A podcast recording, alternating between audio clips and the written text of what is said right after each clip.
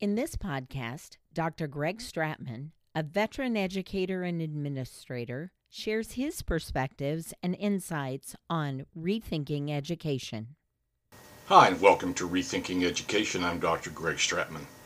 A few days ago, I listened to an interview with a gentleman who was making the argument for educational reform, which is why it garnered my attention. And he was talking about how how we need to completely reshape our approach to education. So so far so good. But his point behind that is that we should no longer focus on students learning information or memorizing or remembering information. And his main support for that point is the fact that information is readily available. Now, it was available back when the first encyclopedia were published, but you had to find them, usually going to the library. Then, of course, as computers came onto the scene, you had to go to a computer lab. And then, as personal computers emerged, you went into whatever room at home that had the computer. But now that handheld devices are basically computers, and so many people, including students, have these handheld devices. This gentleman argued that the information of the world is available at their fingertips. So why should we make them learn things to prove they know them? Let's just simply teach them to do things. Now that is a very vocational approach to education. In fact, one could hardly call it education. In some terms, what I would say is he's arguing against education. Because to me, true education, I mean genuine education, is the imparting of knowledge and the instilling of knowledge in people. They learn. They are not trained to know, they learn. And if you take that away, if you take that notion away, that foundational notion of education, if you remove that, then what you're basically saying is we don't need to be knowledgeable. We don't need to know things other than where to find information on the internet. Information that may or may not be accurate, objective, timely, up to date. So, you know, and his point was okay, do students need to know that Columbus arrived in 1492, that the date of the revolution is 1776, that the Civil War ended in 1865, that Pearl Harbor occurred in 1941? My contention is yes. If you're an American, you should know those dates. It's a part of being an adult with a mind. And we've lost that. And this gentleman certainly has lost that.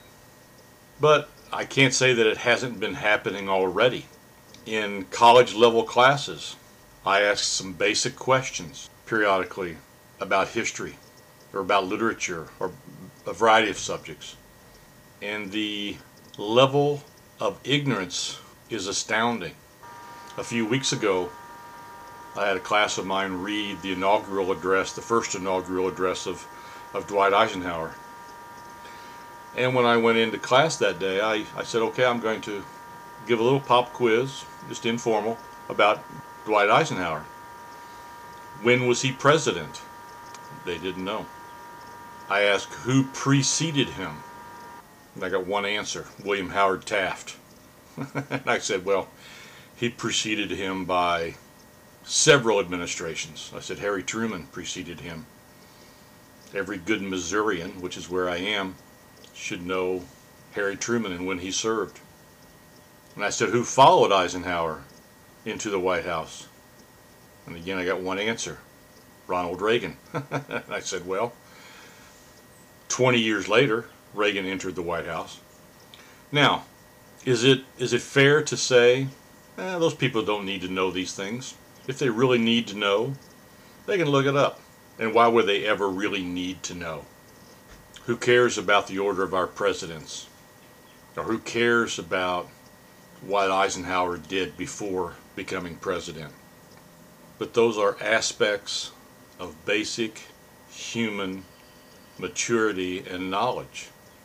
Everyone in our country should know those things, just like they should know Mark Twain and John Steinbeck and Ernest Hemingway and William Faulkner and Stephen Crane. They should know the basic innovations and discoveries that have been made in this country, which is what makes the 200 and almost 50 year history of this country amazing.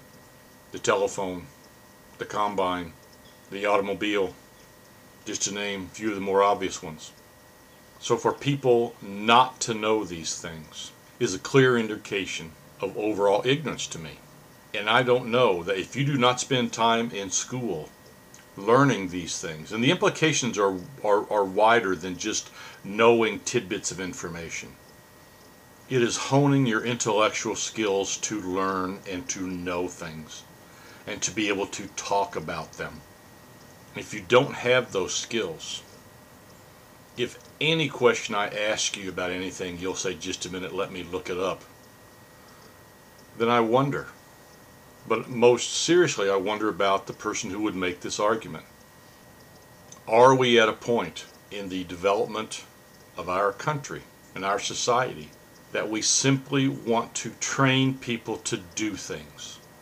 Should our schools be more interested in what jobs students might get one day more so than how much knowledge they have in their heads, how creatively and critically they can think about things, how they can make decisions, financial decisions, voting decisions, family decisions, spiritual decisions.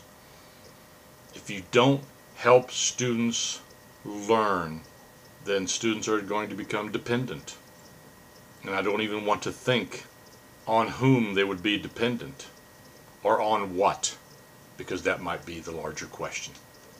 For more information, check out Achieve Excellence Institute on the web and follow us on Facebook, LinkedIn, Instagram, and Twitter.